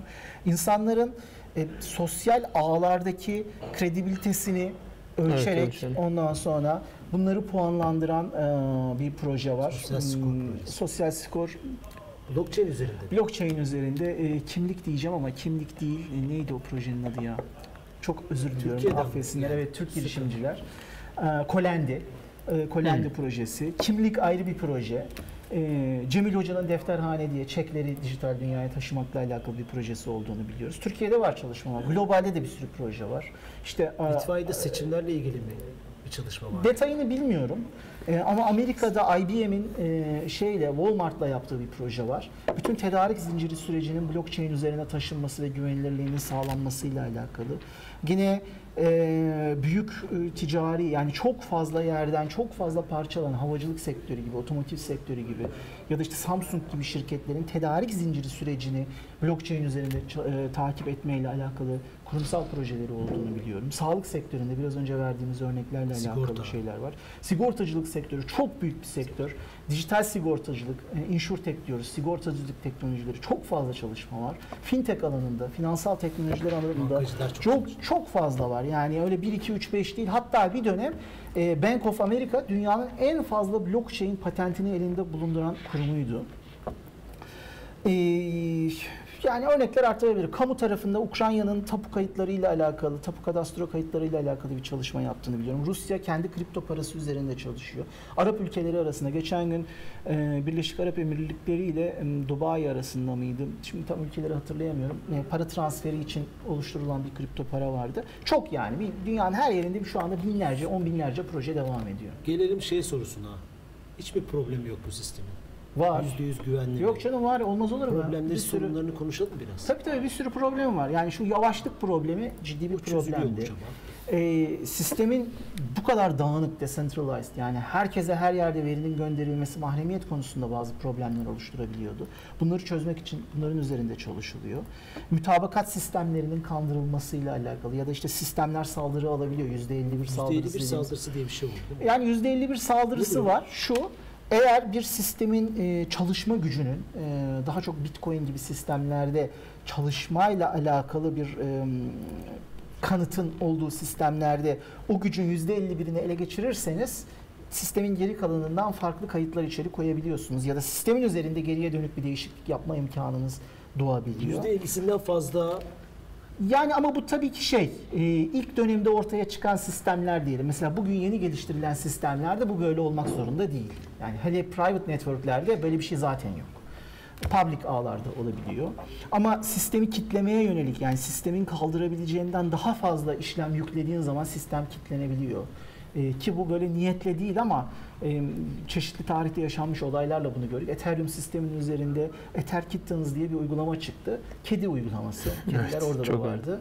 E, dijital kediler var böyle. Yani ve hiçbir şey yapmıyor bunlar. Bir kedi duruyor sadece böyle. İşte gözü, kaşı falan, kuyruğu, muyruğu, rengi Duruyor sadece değişik. çok iyiydi ya. Ondan sonra Böyle kedi. duruyor ve ama ne o kedinin bir DNA kodu var Evet. kendine ait ve o kod Ethereum e, sisteminin üzerinde kayıtlı. İşte onları transfer edebiliyorsun. Yani ben kendi kedimi sana gönderebiliyorum. Senin kedin Cem'e gönderiyor. Ve ikimizin bir karşılıklı kedilerini birleştirip çiftleştirebiliyoruz falan. İlk çıktığı dönemde Ethereum sistemi kilitlendi. Çünkü herkes hücum etti. Herkes kedim olsun istiyordu. Herkes kedisini çiftleştirmek, satmak, almak istiyordu. Böyle- Tomagaçilerden geldiğimiz yere bak. Evet. Ya hayır kedi bir şey yapsa böyle duruyor. He. Ne işte çok değerli 7000 dolar. Niye? işte o kulakları şeytan kulağına benziyormuş. Pikachu Şuradan gibi ya. E, yani ondan sonra çılgınlık. Mesela sistemi kilitledi. Biliyoruz ki çok fazla aşırı işlem olunca sistem kilitlenebiliyor. Yine e, işte çeşitli platformlar var. Hyperledger'ın mesela ilk e, beta 06 versiyon döneminde bir kişi bir node yüzden fazla işlem kayıt yaptığı zaman sistem kilitleniyordu. Bunu da bulan şeydir. e, Bankalar arası kart merkezi bir proof of concept çalışma yapıyordu. O çalışma esnasında bunu buldular. Sonra işte o bug giderildi vesaire e, gibi. YouTube'da E, bir tartışma dönüyor. Şimdi ben şimdi cevap yazıyorum. Ee, Şimdi, e, tamam. Bizim ilk 20 haftamızın sponsoru Seçkin Yayıncılık'tı. Her perşembe kitap verdik. Tamam. 19 kişiye 20 haftanın 19 kişiye hediyesi gitti. Bir tek Derin Zengin çok da haklı ulaşmamış. E, iletişim bilgileri var. Lütfen Verdik, sonra e, arayalım Derin'i. Biz Tamam. birkaç Derin'le- defa seninle ilgili Derin. Babasıyla da konuştuk burada. Bu önemli bir konu. Seçkin yayıncılığa senin kitabını söyledik. Ama kargoda veya art niyetli değil yani. Özellikle Derin Zengin'in kitabını göndermeyin diye bir şey olamaz herhalde. 19, 20 kişiden 19'unu gö- Derin Zengin'i göndermeyin. Böyle bir şey yok. Bir aksaklık var. Şeyini anlıyoruz. Ee, e, haklısın. Bunu sana göndermemiz lazım. Lütfen iletişim bilgileri arayalım. Seni lütfen yayından sonra seni cepten arayacağız. Altına da tabii bir sürü muhabbet dönüyor. Reklam parası alıyorlar vesaire. Reklam bir Ben şey para almadım. Ben onu söyleyeyim. Zehra şimdi bu kadar uzatmanın manası nedir? Uzatabilir, haklı ama e, bir, bir şey yok yani. Burada bir art niyet yok. Onu öncelikle e, söylemek istiyorum. Solda kitaplar boşuna mı orada sanıyorsun falan yazmış Mustafa Arzu. Ee, Konu blockchain'den çıkmış kitap tartışmasına evet, dönmüş. kitap Şimdi bu sorunu halletmek için mesela blockchain nasıl kullanabiliriz deyip. Evet yani bir blockchain'imiz olsaydı e, kazandığı, e, kitabın gönderildiği, kargodan çıktığı falan kayıtları olabilirdi. Ama tabii yani şey ütopik bir şey üzerinde konuşuyoruz şu anda. Tabii ki. Bu çok ileride yani gerçekten hayatın aynı şimdi demin sen nasıl söyledin? Kriptoloji artık hayatımızın her yerinde var ama fark etmiyoruz dediğin gibi. Belki de gün geldiği zaman bu blockchain teknolojisinde hayatımızın her yerinde olup hiç fark etmeyeceğimiz şekilde Kesinlikle. kullanıldığı anlamına gelebilir. Dönüşüm çünkü Kesinlikle. başladı nasıl olsa. Mustafa Halis demiş ki bir şey çok gizli ve ele geçirilemez, çoğaltılıp azaltılamaz olduğu için neden değerli olsun ki? Öyle bir şey mi söyledin? E, şeyden dolayı söyledik. E, dedik ya e, veri, veri, veri kaydıyla alakalı söyledik. Azaltılıp çoğaltılamazla ilgili bir şey söylemedik. Belki kitaplarımı kitabımı okumuştur ya da daha önce farklı bir şey okumuş olabilir ama Bitcoin'in değeri işte Bitcoin blockchain altyapısı üzerinde 21 milyon adet üretilebilmesinden kaynaklanıyor. Aslında onun bir değeri yok. Yani Evet. e, bir, bir satırlık bir veri kaydından bahsediyoruz. Birkaç kilobaytlık ya da işte byte'lık bir veri kaydından bahsediyoruz ama onun sahipliğiyle alakalı bir durum var. Benim elimde bir e, anahtar var ve o kaydı sadece ben o anahtarla açıp onu bir başkasına transfer Verebilirim. edebiliyorum. Evet. Şimdi e, ve bu transfer edilebilen bitcoinlerin de üretilebileceği bir maksimum miktar var. 21 Hı hı. milyon. Aynen. Şimdi ilk çıktığı dönemlerde bu işi bu cypherpunk dediğimiz e, insanlar kullanıyor. Yani işte ben gruplara üyeyim, kuruyorum bu bilgisayar, Bitcoin'i çalıştırıyorum. Aa süper çalıştı diyorum, sana gönderiyorum, sen bana gönderiyorsun filan. Bir sıkıntı yok ama zaman içerisinde bu yaygınlaşmaya başladıkça bu sistemin içerisine girip Bitcoin üretebilmek bizim gibi fani bireylerin e, mevcut cüzdanlarındaki parayla alabileceği makinelerle yapılması imkansız hale geldi. Bugün Bitcoin üretebilmek istiyorsan e, işte bir tane baraj bulman lazım. O barajın yanına 10 milyon dolarlık bir data center kurman Evet. lazım. Çin'de falan yapılıyor. Ondan sonra yani bir, birkaç yöntem var da bu yöntemlerden bir tanesi ciddi anlamda Bitcoin üretmek istiyorsan zorlaştı. E, o zaman ne oldu? Madem bu bu kadar zorlaştı, niye insanlar bunu yapıyor? Yani bu zor şeyi niye yapıyorsun? Çünkü Bitcoin'in bir değeri var. Peki bu değer nereden geldi? İlgi arttıkça, başta edinilmesi kolay olan bir şeye talep arttıkça artık onu normal üretme yoluyla elde edemediğine göre satın alman lazım. Bir talep oluşturuyorsun. Ne kadar ödersin? Abi 5 Bitcoin'e 1 dolar öderimdi başta muhabbet. Tamam mı? Sonra bir bitcoin'e 5 dolar öderime döndü. Sonra bir bitcoin'e 20 bin dolar veririm noktasına kadar geldi. Bugün bakalım şu anda son fiyat nedir hemen e, şey yapalım. 3400 civarında bir 3000 değil mi? civa- dolarlar Evet. civarında dolaşıyor. Şimdi bu değer 3400 dolar. Tam 3400, 3400 dolar şu anda. E, biz konuştukça da düşmüş biraz galiba. Alınır falan. Direkt. Şimdi alınır mı alınmaz mı konusuna hiç girmiyorum. Aynen, aynen. O başka bir Bana konu. telefonda arayıp ağlayanlar falan vardı yani 20 binler civarında almışlar batmışlar. Düştükten sonra ne Ya. yapalım falan diyenler. Yani alırken bana mı sordun? Hayır yani ben ne diyeyim sana şimdi ama ben herkese almasını tavsiye ediyorum. Ne kadar? Kaybettikleri zaman bu bitcoin'i ya da değeri sıfırlandığı zaman Altın üzülmeyecekleri bir bedel kadar alsınlar. Ama alsınlar, öğrensinler. Cüzdan kullanmak, transfer etmek falan. Yani bu kötü şey değil bunlar. Ee, onun için bu talep artarsa, yani dünyadaki herkes Bitcoin'e bir şekilde gitmeye karar verirse değer milyonlara çıkabilir. Doğru. Geçen gün e, BTC Türk'ün CEO'su Özgür Güneri ile konuşuyoruz. Yani onun bakış açısı bu. Dedi ki Ahmet dedi 21 milyon Bitcoin üretilecek. Bunun zaten e, 4-5 milyonu e, kayıp şeyleri yani cüzdan anahtarları kayıp. Geri kalan 15-16 milyon Bitcoin. Dünyada bugün 7,5 milyar insan var. Yani insan başına bir Bitcoin bile düşmüyor. Dolayısıyla dünyanın bunu kullandığı bir noktaya geldiğimiz zaman bunun değeri çok artacak. Tabii beklenti bu. Olabilir de olmayabilir de. Ee, Ben pek olmayabileceği kanaatindeyim ama olma ihtimalini de reddetmiyorum. Dolayısıyla değeri milyonlarca dolara da çıkabilir. Ama insanlar bunu da unutup Gidebilir de. bilir. Evet. Eyvallah. Onun için bir yatırım tavsiyesi. Ee, ben özellikle blockchain'in e, hani hem teknolojisini hem kullanım alanlarını e, aslında bu programa onu ayırmıştık. Bitcoin ile ilgili bir program yapmıştık. Senin de bu, bu konuda e, çok bilgin var ama blockchain bilginden daha çok istifade etmek Peki, istemiştik. tamam, Esas devam edelim. Burada sormuş olduk. Peki bu son günlerde hani Türkiye'deki çalışmaları, gelişmeleri, yapılacakları soracağım ama bu bilgi güvenliği ile ilgili işte Google, Facebook bir sürü skandal. Blockchain bunlara alternatif olabilir mi? Blockchain teknolojisi, bilgi mahremiyetimizi koruması açısından. Şimdi mahremiyetimizi koruma noktasında blockchain çok iddialı bir teknoloji değil. Daha ziyade güven tesis etme. Yani başından Yani beri evet, mutabakata-. Ama tabii ki şu önemli. Facebook ya da Google'ın bizden hangi bilgileri aldığı bir blockchain sistemi üzerinde kayıtlı olursa tamam mı? Ve bu verinin transferiyle alakalı süreçler yine blockchain üzerinde tutulursa o zaman Facebook'un burada çok affedersiniz bir halt karıştırma ihtimali ortadan kalkıyor.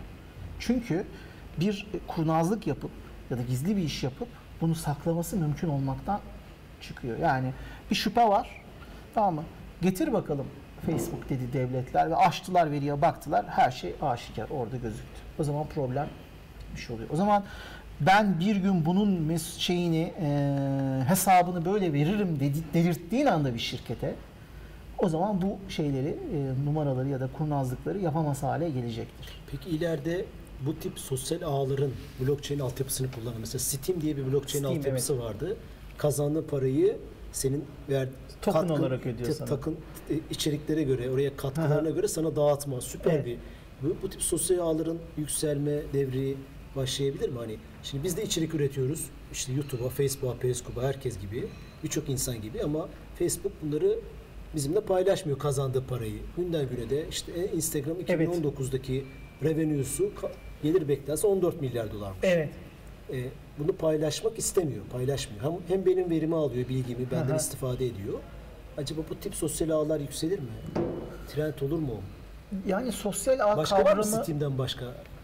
Ben bilmiyorum. Steam Varsa da kullanıyor bilmiyorum. musun? Hayır kullan. Ya üyelik açtım Ee, ama şey yapmadım yani içeride bir içerik üreteyim diye zaman harcamadım orada.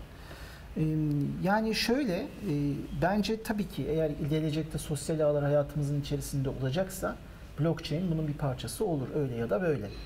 Ee, ama sosyal ağların yapısı neye dönüşecek? Yani bunu çok öngöremiyoruz. Hani Facebook çok popülerdi.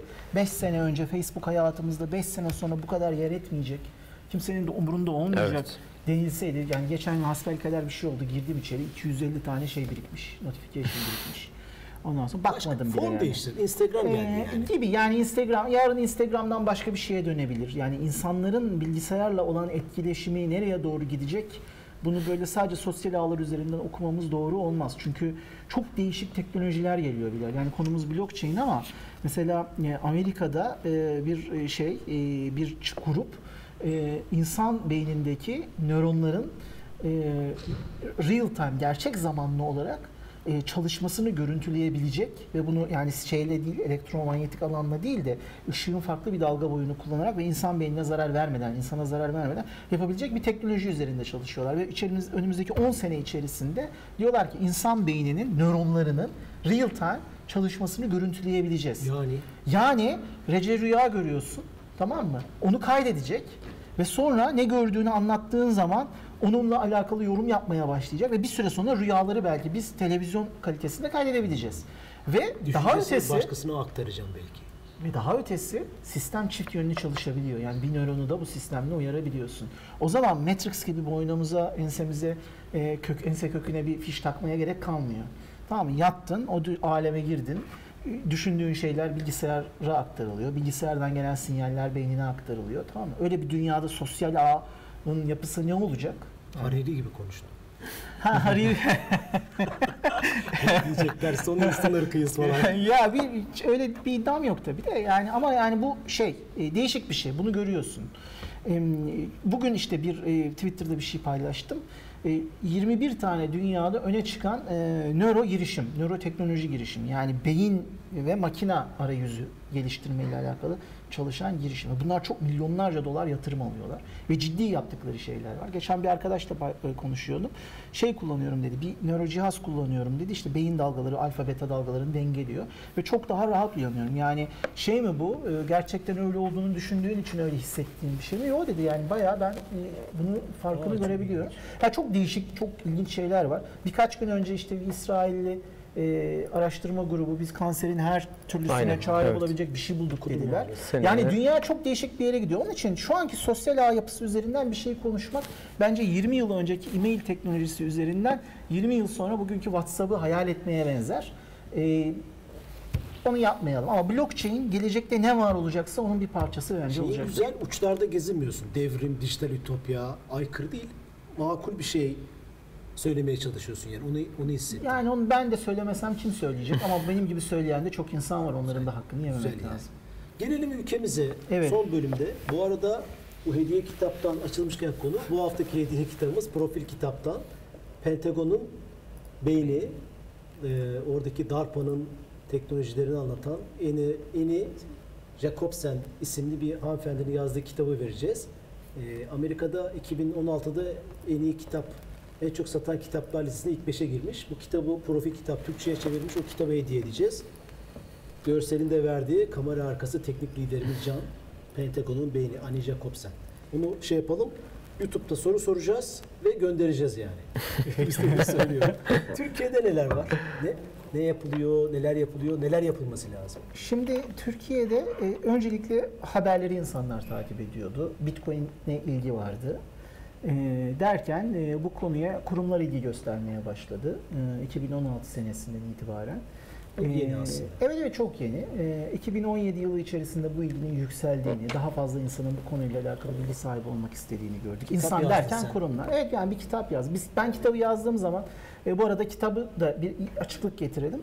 E, kitabı Serkan Doğan Tekin'le birlikte yazdık ve e, bankalar arası kart merkezinin e, desteğiyle yazdık. Bu gidip de hani bir şeyden yayın evinden ben bunu satın almak istiyorum dediğin zaman satın alabileceğim bir kitap değil. E, kısıtlı sayıda basıldı ve özel etkinliklerde dağıtıldı bunlar. E, ama bugün Blockchain 101'in ikinci versiyonunu, geçtiğimiz sene güncellediğimiz versiyonunu okumak istiyorsanız e, Bankalar Arası Kart Merkezi'nin bkm.com.tr sitesine ya da Blockchain Türkiye'nin e, bctr.org'a girip yayınlar bölümünün altında kitabı bulduğunuz zaman bir tane QR kodu var. BKM Express'te bir STK'ya, sivil toplum kuruluşuna 1 liralık bir bağış yaptığınız zaman posta adresinize olarak ücretsiz. mı, basılı olarak? PDF olarak geliyor. PDF. Basılı olarak değil. İsteyen tabii çıktısını da alabilir. Ee, bu ilgi artmaya başladı ve bu bir artan ilginin sonucunda geçtiğimiz sene e, 2018'in Haziran ayında Türkiye Bilişim Vakfı'nın e, çatısı altında bir inisiyatif olarak Blockchain Türkiye BCTR platformu kuruldu.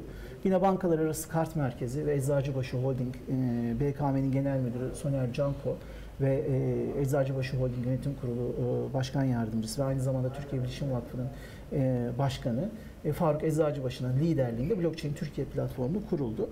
Blockchain Türkiye platformunun adı, a- amacı yani vizyonu ademi merkezi dediğimiz ademi merkezi sistem için Türkiye'yi bölgesinde lider hale getirmek. Ve e, bunu da yapabilmek için Türkiye'de sürdürülebilir bir blockchain ekosistemi oluşturmak. Peki bu nasıl olacak? İşte yeni dönem iş yapış şekillerinin anlaşılması, buradaki sorunların tespit edilmesi, bu sorunların çözülmesiyle alakalı fikirlerin ortaya konulması gibi bir takım çalışmalar yapılması lazım. Bu çalışmalar nasıl yapılacak? Ee, bir fiiliyata dönmesi lazım bunu. Ee, birincisi e, Blockchain Türkiye web sitesine girdiğiniz zaman bctr.org'a e, orada bir haber akışı göreceksiniz. Dünyadan, Türkiye'den e, neler olmuş, ne yenilikler Sen var. bunun genel yayın yönetmenisin. Evet, Bu genel yayın yönetmeniyim. Doğru. İçerik üretiyorsun. İçerik üretiyoruz. Bu konuyla ilgili Çok doğru. gelişmeler. Ee, işte işbirlikleri. makaleler, e, efendim mesela röportajlar, birçok içerik bulacaksınız. Yani sizi doyuracak bir içerik. E, Bunlar ücretsiz, hiçbir Evet, ücret hiç yok. bilmeyen insanlar da merak edip girebileceği içerik. Kesinlikle zaten sağ üst köşede girince blockchain nedir diye bir şey var, e, bölüm var. Oraya tıkladığınız zaman da bizim işte kitabımızdan alınmış bir bölüm ve çeşitli makalelerden alınmış e, referanslı Bilgilere içeriklerle yani böylece. gayet sade bir şekilde bunları okuyabilirsiniz. E, bir e-posta listemiz var. Ben yani herkese tavsiye ederim. Hiç spam yapmıyoruz. E, her hafta o haftaki gelişmelerden bir özet çıkartıyoruz ve o özeti her pazartesi sabahı gönderiyoruz. E, bu arada etkinlikler oluyor, meetup'lar oluyor. Sponsor olduğumuz etkinlikler oluyor. işbirliklerimiz oluyor. Bu işbirliklerinin etkinlikleri oluyor. Bu etkinliklerle alakalı da bilgilendirme yapıyoruz. Bunların büyük bir kısmı ücretsiz. Yani bir eğitimden, workshop'tan bahsetmiyorsak bunların büyük bir kısmı ücretsiz. Ve insanlar buralara kaydolarak gelebiliyorlar. Ki çok değerli insanlar geliyor. Çok değerli insanlar konuşuyor. Kaçırmamalarını tavsiye ederim. Bunun dışında bir üyelik modeli var. Bu üyelik modeli içerisinde bireyler değil, sadece kurumlar gelip buraya üye olabiliyorlar. Ee, özel şirketler. Bireyler neden değil? E, şöyle biz e, kurum düzeyinde bir temsiliyet makamıyla burada bulunulması gerektiğini düşünüyoruz. Çünkü bireylere zaten ücretsiz olarak bir içerik ve düzenli giden etkinlik vesaire indirimler yapılıyor. Ee, kurumlar peki buraya girip üye olduktan sonra ne elde ediyorlar? Dört tane çalışma grubumuz var. Bu dört tane çalışma grubu işte finans ve bankacılık, finans bankacılık ve sigortacılık, hukuk düzenlemeler ve kamu ilişkileri, üretim, lojistik ve ulaşım, teknoloji, eğitim ve e, etkinlikler e, şeklinde dört tane çalışma grubu var. Bu üyeler bu çalışma gruplarının biri ya da birden daha fazlasının içerisinde temsilcileriyle katılıyorlar. Peki bu çalışma grupları ne yapıyor? Bu çalışma grupları da çok sık şekilde inanılmaz bir şey.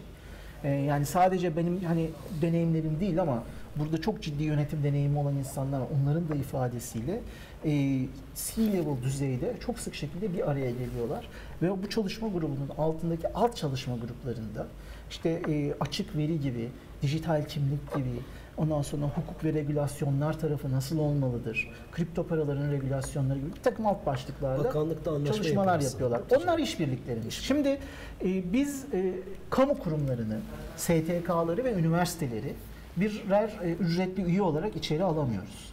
E, almamamız gerekir zaten. O zaman bunları da işbirliği olarak içeri alıyoruz. İşbirliklerimizin içerisine Ticaret Bakanlığı, İzmir Yüksek Teknoloji Enstitüsü, EDAM, TÜBİSAT, TÜBİTAK Bilgem, e, Bilgi Toplumu Forumu, Bilkent Üniversitesi, Kadir Has Üniversitesi, İstanbul Teknik Üniversitesi, MÜSİAD, Ticaret Bakanlığı ile yapılan anlaşma gibi e, pek çok işbirliğimiz var.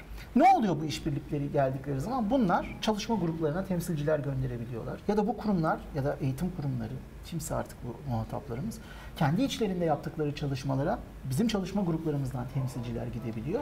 Dolayısıyla burada bir ekosistem oluşuyor. Zaten bctr.org'un sitesine girdiğiniz zaman ana ekranda bir ekosistem haritası göreceksiniz. Türkiye'de merkezinde blockchain Türkiye olmak üzere işte üyeleri, o üyelerin ilişki içerisinde oldukları e, taraflar, kişiler. Evet yani bu çok bu çok önemli bir çalışma. Sevgili Blockchain Türkiye'nin direktörü Berk Kocaman'ın e, çok fazla emeği var burada.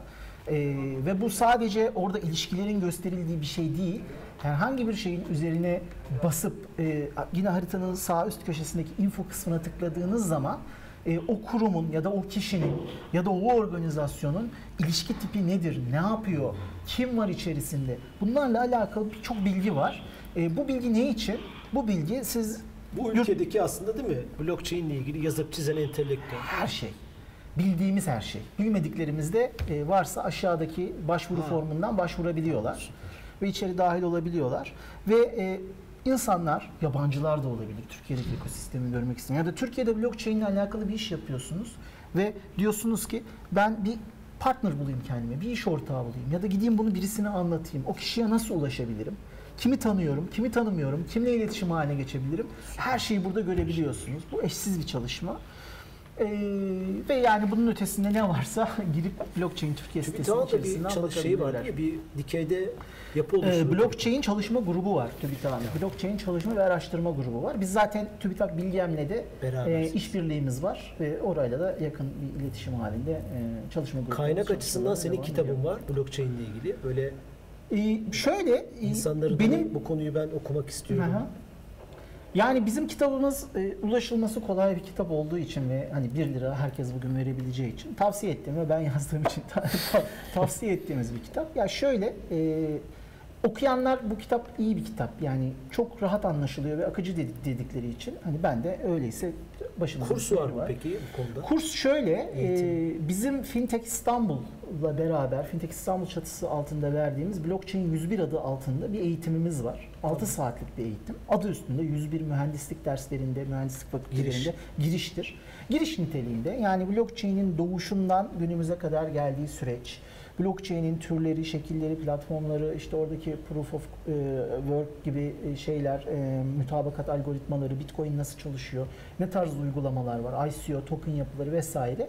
Bunları anlattığımız 6 saatlik bir eğitimimiz var. Dönem dönem bunu açıyoruz. Onu da Fintech İstanbul web sitesi altından takip edebilirler. Şu an Ee, duyurabileceğin bir tarih var mı? Tarih maalesef şu anda Şu yok. yok, Ama e, Fintech Takip edin. İstanbul yani fintech kelimesini arattıkları zaman Google'da fintechistanbul.org sitesi adresi de verelim burada. E, yine orada bir e-posta bültenimiz var. Blockchain Türkiye'ye benzer şekilde. Ben oranın da genel yayın yönetmeniyim. E, oraya kaydolurlarsa eğitimlerimizle alakalı oradan bilgilendirme Twitter'ını da takip yapıyoruz. etsinler. Değil mi? Ahmet Usta. Ahmet Usta. Yani Bir soru var. tabii. İyi yayınlar. Delay Blockchain yayın platformu hakkında ne düşünüyorsunuz?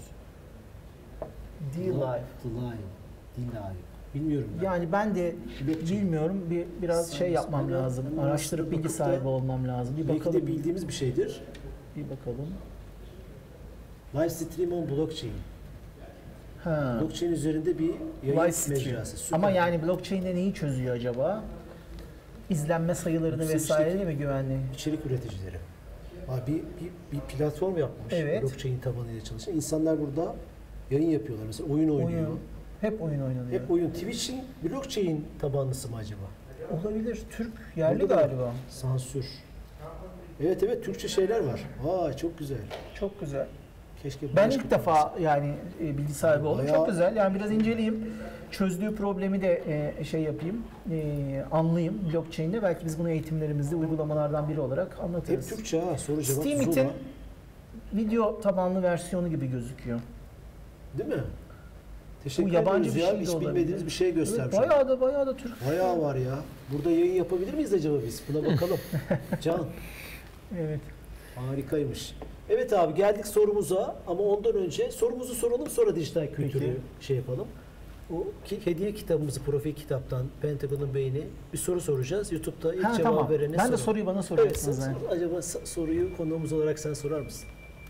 Peki. Ee, soralım? Şöyle bir düşünelim. Verdiği şeylerden. Mesela makaleyle ilgili bir şey sorabilirsin. Evet evet ne benim de aklıma o geldi. İlk ne zamandan ziyade makale kaç sayfaydı diyelim. Vay. Bu konuda yazılan ilk Hemen yayını geri alın. Hemen, hemen Google'da. Yaklaşık 10. dakikada falan söylemişti bunu. O yüzden Geçelim dijital kültüre. İki kitap önerimiz var. Üstünde çok çok durduk. Ahmet Usta'nın Blockchain 101 kitabı VKM web sitesinde QR kodla 1 TL e, karşılığında STK 'ya. PDF e-kitap Evet. olarak yani PDF 1 TL'yi de STK'lara veriyorlar. Bu da aslında daha da güzel bir davranış. İkinci kitap da e, Blockchain Revolution. Blockchain devrimi. Türkçesini bulamadım ama İngilizce kaynak okumak isteyenler için güzel bir kitap. Blockchain'i dünyada en çok seslendiren adamlardan biri. Don Pascott değil mi? Evet. Onun kitabı. Bu arada sadece blockchain 101'i sadece yazan ben değilim. Bir eş yazarım Serkan Doğan Tekin de Serkan var. Da Serkan'ın da adını unutmayalım. Serkan'a Evet, da buradan Serkan'a da selamlar. selamlar. Kendisi de Almanya'da. Harika bir şey oldu. Derin Zengin 9 dedi. Derin Zengin sana iki tane kitap göndereceğiz. Yayından sonra cepten arayalım abi seni. Tam adresini alalım güzel bir şekilde. Adresini aldık. Babasıyla da Tamam. konuşmuştuk zaten. Aa, Bir de niye söylemiyorsun? İ- Yo, söyledim kaynadı. Aa, baba Bir de e- e- e-mail adresini benimle paylaşın. Ben bir de ona blockchain 101'in PDF'ini e, e-mail ile yollayayım. Süper. Derin. Tamam. Üç kitap kazanmış oldun. Umarım bizi affettin. Harika bu gece. Ee, dijital film var mı belgesel bu konuyla ilgili? Yani bunu seyredersen YouTube konuşması. Şimdi şöyle, belgesel, e? Evet. Blockchain ile alakalı TED konuşmaları var. Çok fazla. E, onları izlemelerini tavsiye ederim. Senin bir yerde bir konuşman var böyle bu özet. Bu konuşmam var. Konuşma Ee. Mesut Çevik'le yaptığımız bir program vardı daha önce Donanım Haber'de. Film yok Ee, işte? Film şöyle belgeseller var. Bitcoin ile alakalı çok güzel bir belgesel Bitcoin çok var evet. Netflix'te. Ee, Bitcoin ile alakalı başka kısa yapılan çalışmalar var. Ama blockchain özelinde belgesel duymadım yani. Yanlış olmasın ama TED konuşmaları, çok güzel TED konuşmaları var. Altyazılı varsa yani. bilen lütfen bize e-mail atsın. dijitalhayat.tv.gmail.com Çok teşekkür ediyoruz. Bir Ben saat teşekkür 22 ederim. dakikadır yayındayız. Harikulade. bizim için. 22 dakika. Cem sen Aynen evet doğru. Gerçekten öyle. Müthiş bir e, program oldu. Çok da güzel bilgiler verdi. Bence e, sunumunun bir kısmını burada yaptı Evet, kesinlikle. evet, evet, evet. E, keyifli sorular ve keyifli cevaplar verdi. Çok teşekkürler. Ben E, teşekkür ederim. Gecenin bu vakti şeref verdi. Teşekkür ediyoruz. Ee, kamera arkasında Can sana teşekkür ediyoruz. Teknik liderimiz. Haftaya yeni bir konuyla belki bir konukla karşınızda olacağız. Lütfen bizi takip etmeyi, abone olmayı unutmayın. Bize destek verdiğiniz teşekkürler. İyi akşamlar. İyi akşamlar.